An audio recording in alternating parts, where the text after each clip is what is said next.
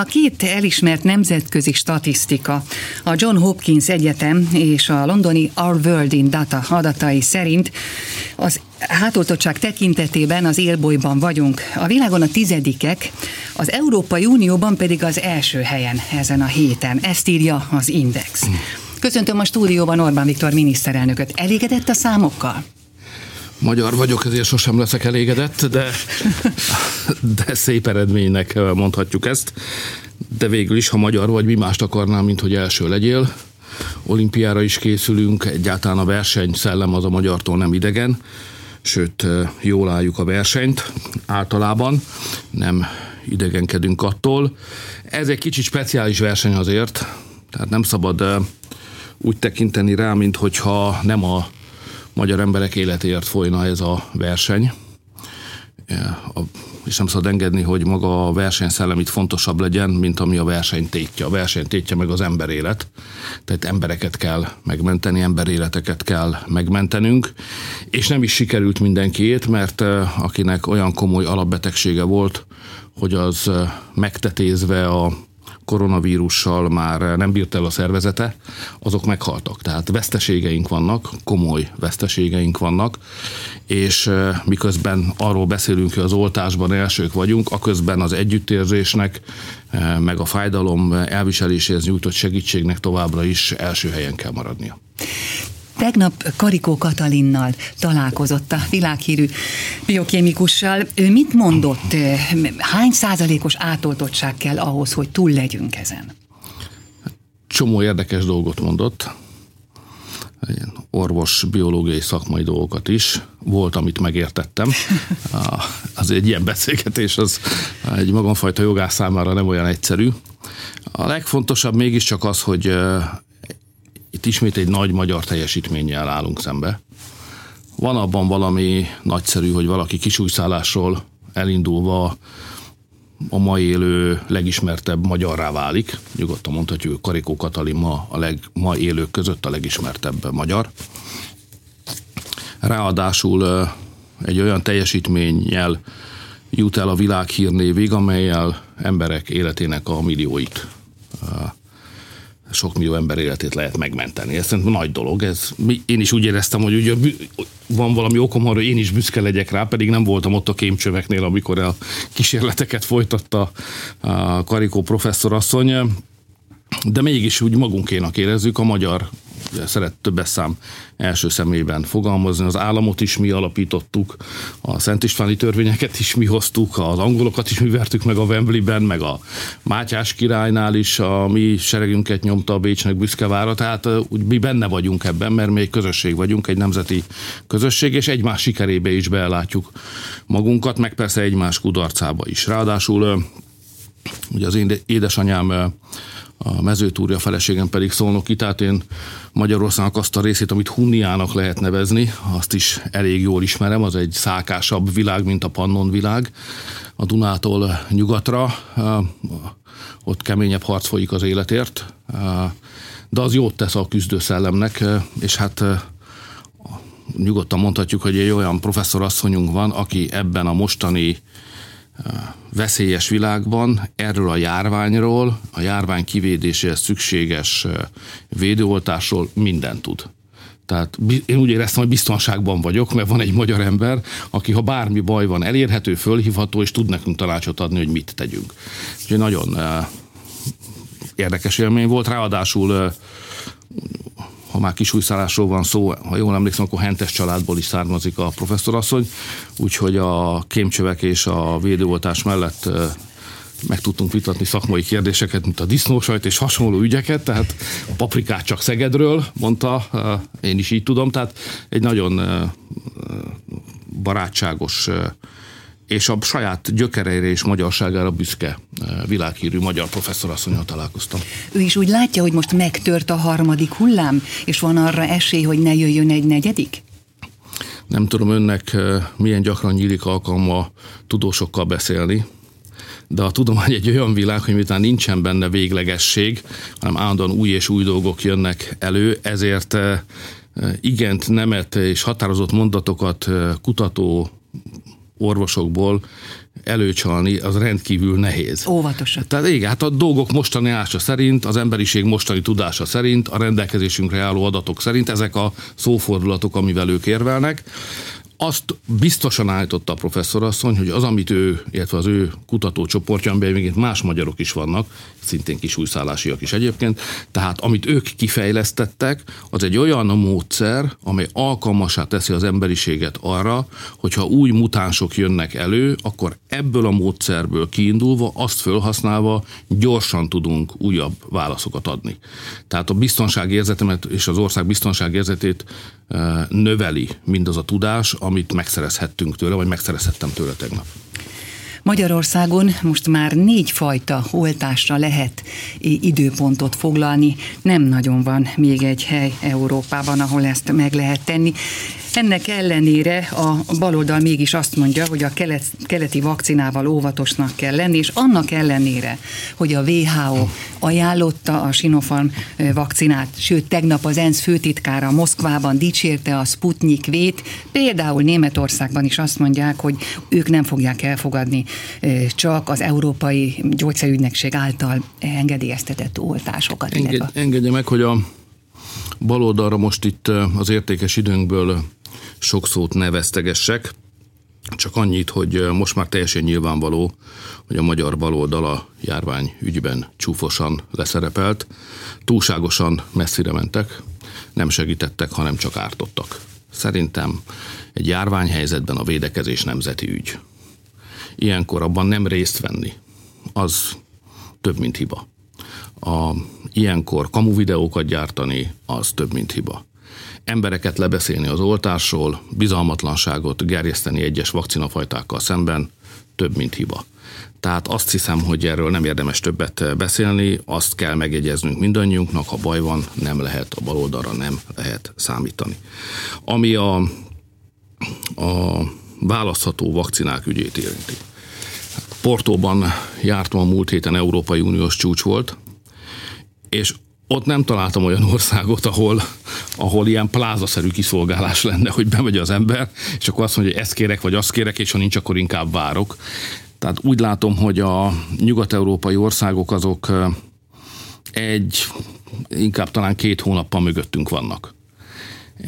Tehát örülnek, ha egyáltalán haladnak előre. Tehát az, hogy nálunk a 16-18 éveseket oltjuk, amire egyébként szeretnék köszönetet mondani a fiataloknak, mert a korosztálynak több mint fele jelentkezett regisztrált oltásra, és ez komoly felelősségérzetről tesz tanúbizonyságot, hiszen ők fiatalok könnyebben átvészelik ezt, mint az idősebbek, mégis kértek vakcinát, mert tudják, hogy megfertőzhetnek másokat, akik esetleg belehalhatnak, tehát le a kalappal a fiataljaink előtt. Tehát mi közben mi már őket oltjuk, a közben Nyugat-Európában még a nyugdíjasokat oltják. És az pedig, hogy Magyarországon választani lehet, az még engem is meglep, mert akkor először hallottam ezt, hogy azt mondták, hogy úgy kell csinálni, hogy több vakcina is van, és miután ugye mi nem teszünk különbséget vakcinák között, lesz keleti meg nyugati, hát tegyük azt választhatóvá, és valóban nem szabad ideológiai kérdést csinálni a vakcinából, hiszen emberéletekről van szó, és az fölött áll minden pártpolitikai megközelítésnek. Mindegy, hogy a macska fekete vagy fehér fogja meg az egeret, ez a vakcinára is igaz, mindegy, honnan jön, csak védjen meg bennünket.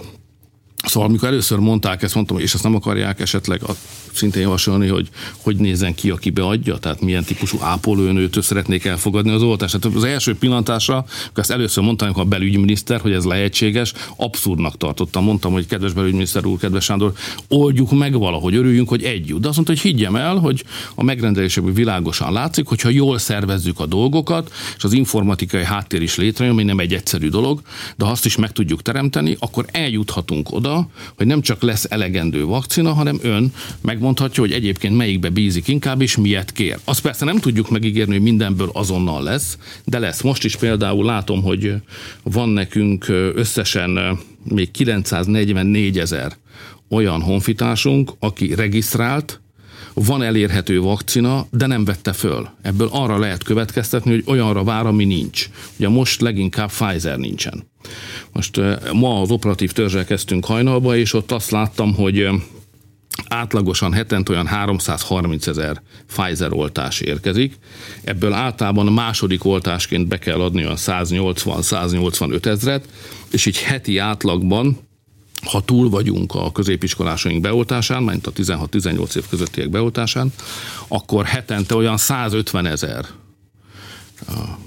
18 év fölötti magyar ember kérhet Pfizer-t. Ennyi fog jutni, ennyi jut majd a következő hetekben. Tehát ilyen is lesz. Egyébként pedig orosz vakcina is van, AstraZeneca is van, Sinopharm is van, és még érkeznek más típusú vakcinák is igaz kisebb mennyiségben. Tehát az, amit abszurdnak láttam néhány hónappal ezelőtt, az valóságá vált, nem szabad kisítőnek lenni, időnként én is ezt a leckét kapom.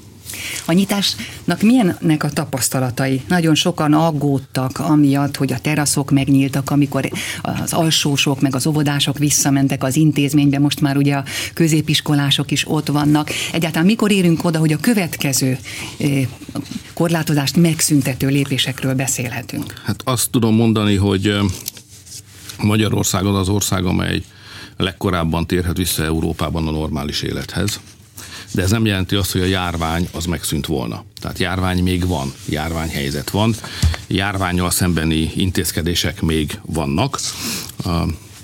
Tehát mindenkit arra kérek, hogy azért tartsa be azokat a szabályokat, amelyek a biztonságos élethez szükségesek.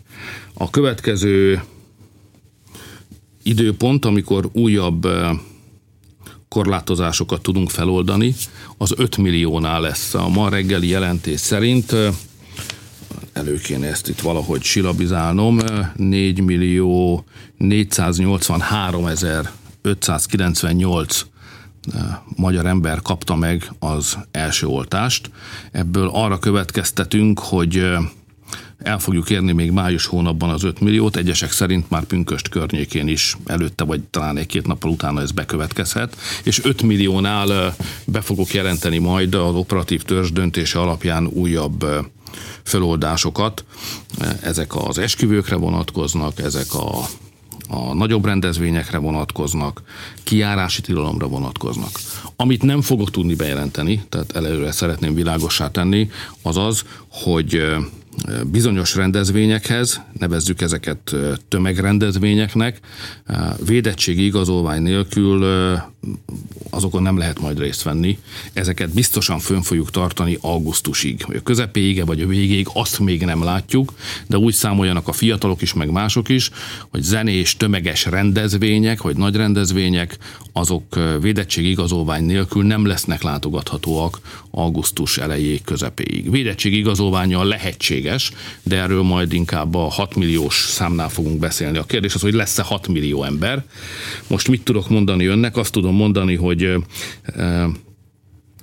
hogy a regisztráltak alapján nem lehetetlen hogy a 6 milliós regisztráltak számát figyelembe véve nem lehetetlen, hogy 6 milliót is elérhet a beoltottak száma, de ez most már tényleg csak az embereken múlik, tehát az ő egyéni döntésük és felelősségük, hogy felvegyék az oltást.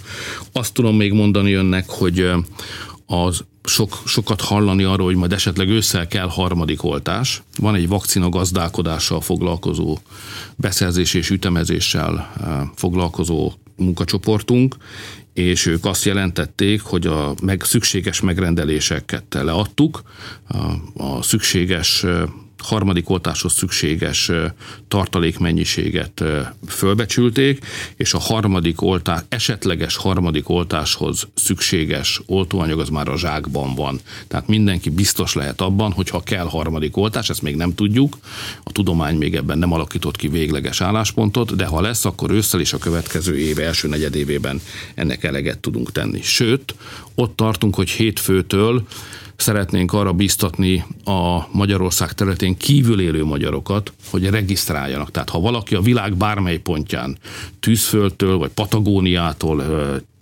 Csíkszeredáig szeretné beoltatni magát, de ott, ahol él, nem tudja, vagy jobban bízik Magyarországban, akkor jöjjön ide hozzánk, regisztráljon az, az erre a célra kijelölt felületen, informatikai felületen időpontot és helyszínt fog kapni, ide jön és megkapja az oltását.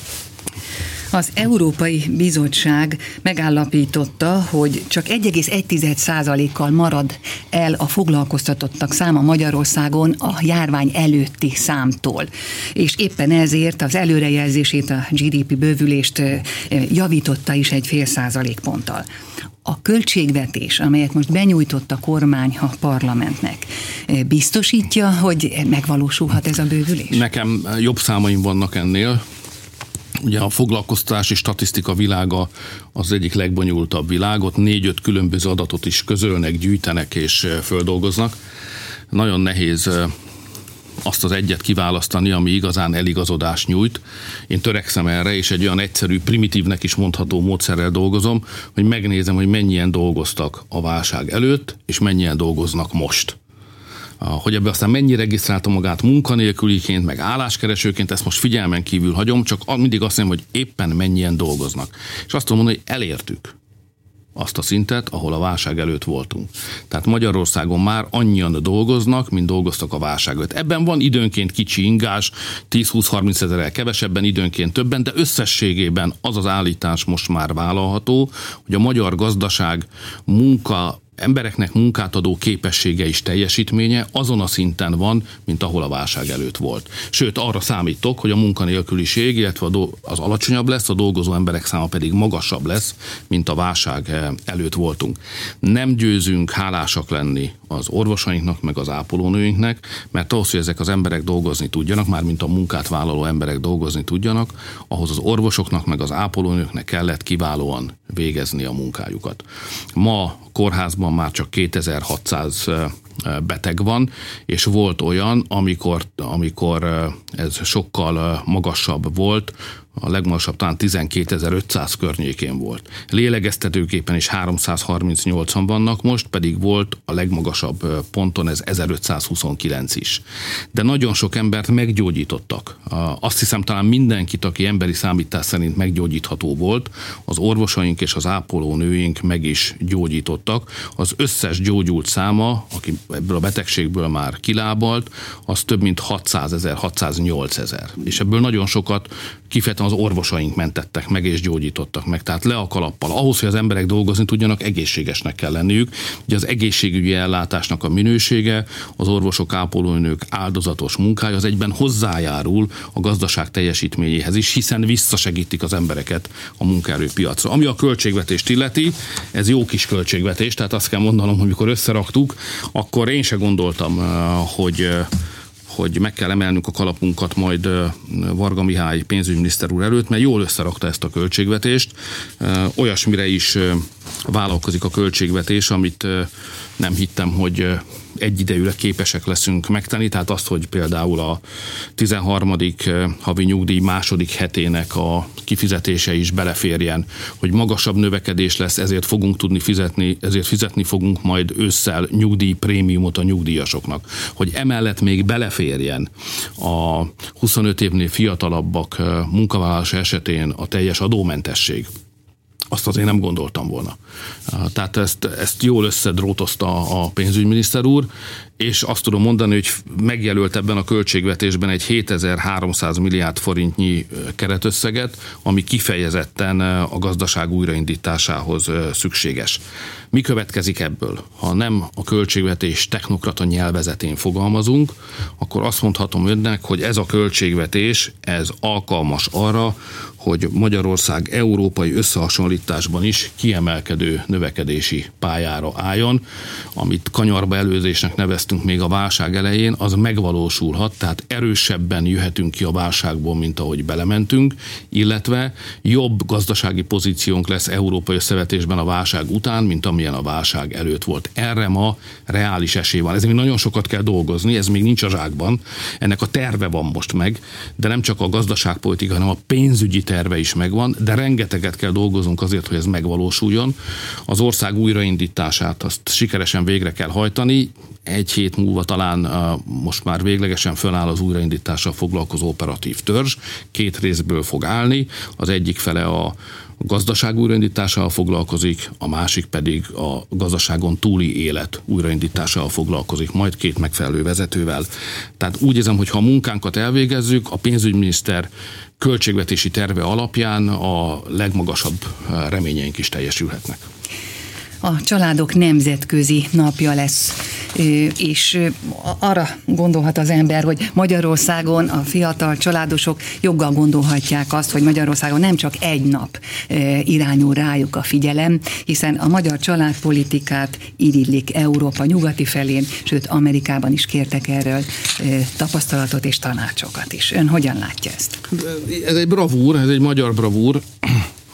Novák Katalinnak is sokat köszönhetünk, aki a családokkal foglalkozó miniszterasszonyunk, de már 2010-től kezdődően, akkor még Matolcsi egybankelnök úr gazdasági eh, miniszter volt, eh, azt az iránytűt választottuk, hogy nincs, élet, nincs értelme a jövőt tervezni, hogyha nincsenek gyerekek mert akkor kinek tervezzük a jövőt? A migránsoknak, vagy majd a bevándorlóknak, vagy kinek? Tehát eh, ha nincs magyar gyerek, akkor nincs magyar jövő sem. Vagy valakik fognak itt élni, de azok nem mi leszünk. Tehát azt gondoltuk, hogy akkor van értelme a gazdaságpolitikának, a növekedésnek, a bér, mindennek akkor van értelme, hogyha van gyerek, ha vannak gyermekeink. És azt is tudtuk a 2010-es év környékén.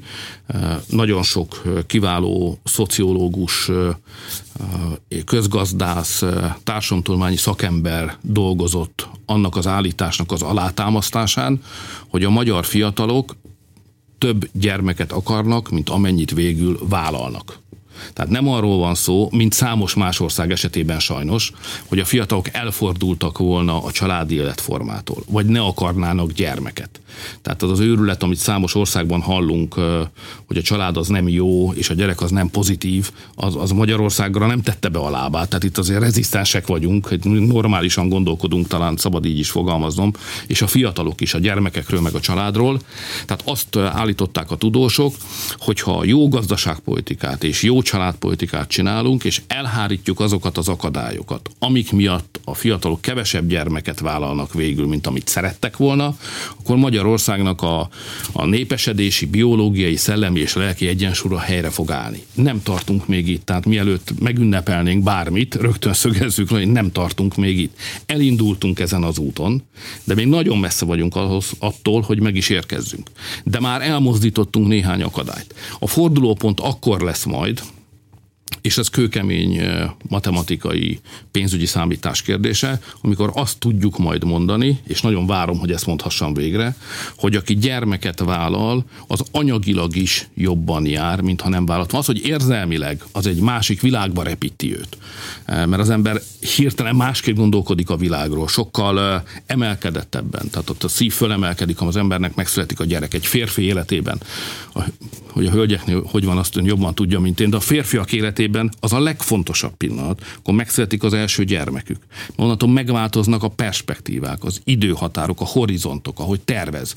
Mert addig az ember a saját meg a felesége élet hosszáig látja be az életet, meg azért érez felelősséget. Megszületik az első gyerek, és akkor rögtön tudtam, hogy jó esetben, mert a világ jó felé megy, háború nincs, a tudomány halad, én is megélhetek 80-90 évet, ha gyerekkel megyek, és így számolok, ez 2050-ben lesz, amikor én az élet végéhez érek, és kifele megyek belőle optimista számítás szerint, de a gyermekem még legalább 30 évvel túl fog élni. Tehát nekem nem 2050-ig kell gondolkodnom Magyarországról, hanem 2080-ig aztán a unokák még 30 évvel ezt megtolják. Tehát az, tehát minden megváltozik, ha van gyermek. És akkor egy országnak a lelki egyensúlya, az értékvilága is helyreáll. Az nem egyszerűen csak egy matematikai dolog, hogy van-e elég gyerek, hanem az élet minőségét is megváltoztatja.